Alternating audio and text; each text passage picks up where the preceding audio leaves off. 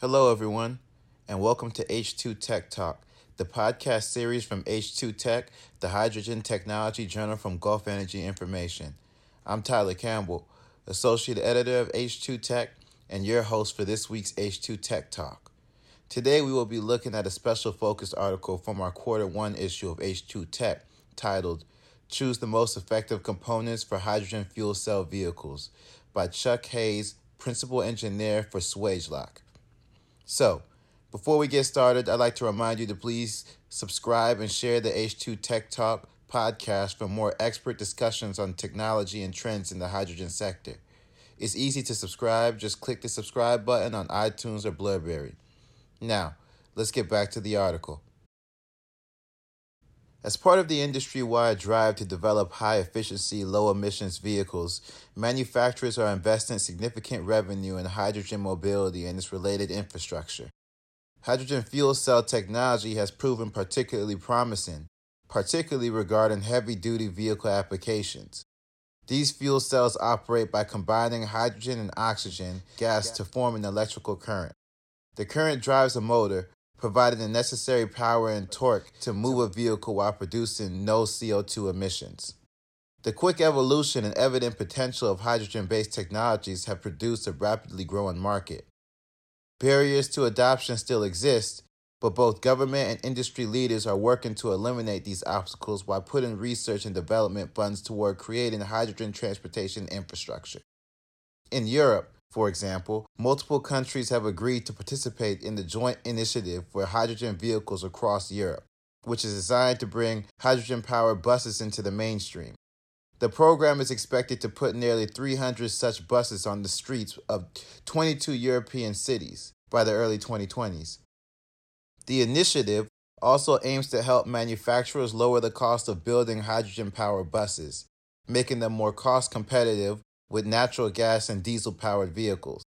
The key to reducing manufacturing costs is the use of more efficient and effective components. Choosing the right component is essential to reliable infrastructure and vehicle operation. Material selection. Though corrosion prevention is important wherever tube fittings are involved, hydrogen containment is uniquely challenging. Hydrogen gas can diffuse in the metal. This diffusion can change the metal's mechanical properties, reducing its ductility, impact strength, fracture toughness, and resistance to failure by fatigue. This results in phenomena known as hydrogen embrittlement.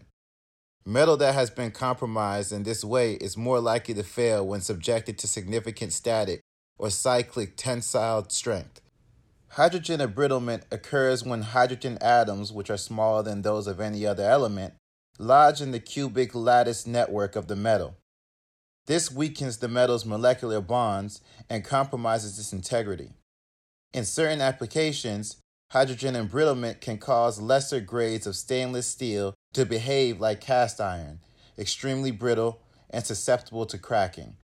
To prevent the weakening of tubing and other components used for hydrogen gas fueling systems, designers of hydrogen infrastructure must specify materials that resist the infusion of hydrogen, such as austenitic stainless steels that contain between 10% and 30% nickel.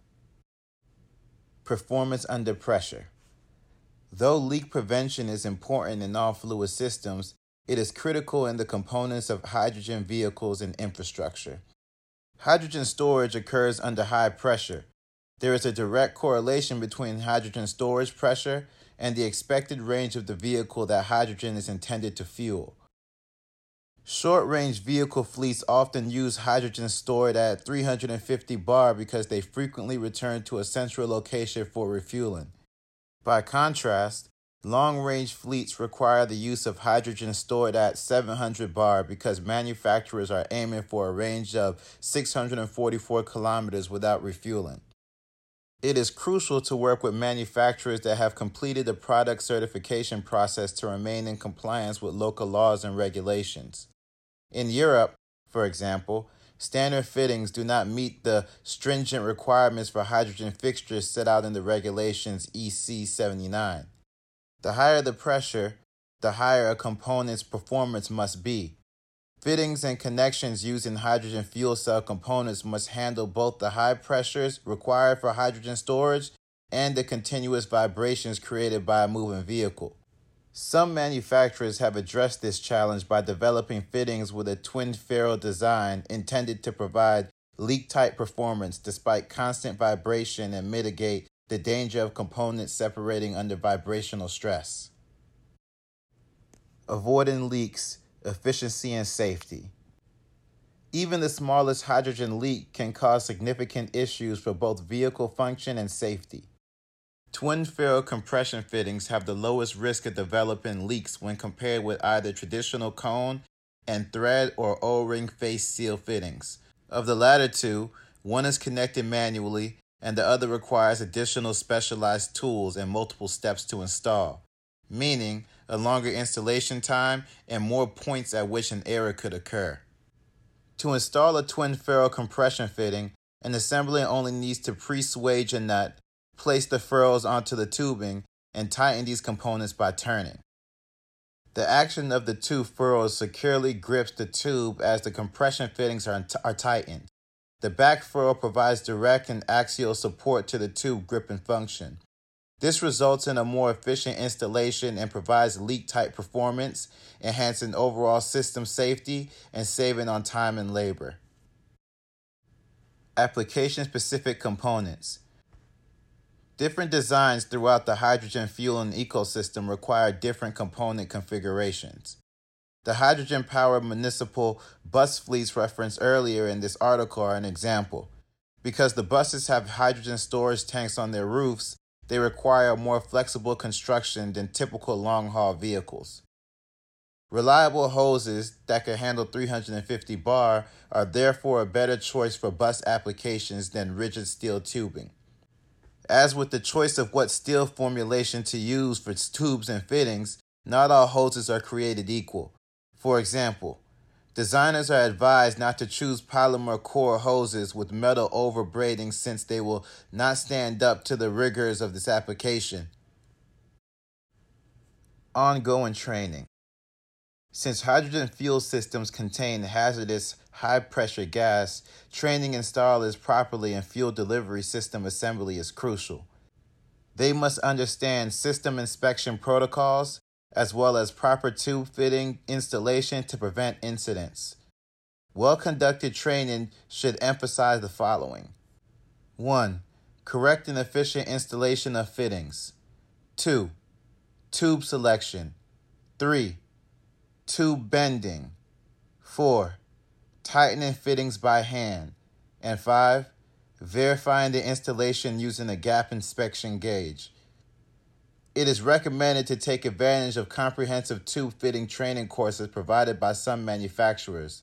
Likewise, fuel delivery system inspectors should attend manufacturer-sponsored training on how to pressure test a system and how to identify common installation errors and faults. Inspectors should perform functional tests at varying pressures to check for leaks and ensure the system's overall integrity.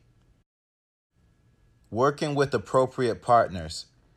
Utilizing suppliers with relevant expertise in component and material science, working with gaseous systems in general, and working with hydrogen specifically will allow manufacturers and designers to create leak-tight, easy-to-assemble hydrogen fuel cell systems capable of revolutionizing the transport industry, enabling the full potential of long-range hydrogen transportation to be reached. We hope you enjoyed this article from the Quarter One issue of H2 Tech. Thanks for stopping by for another episode of H2 Tech Talk. Please remember to share and subscribe. Thanks.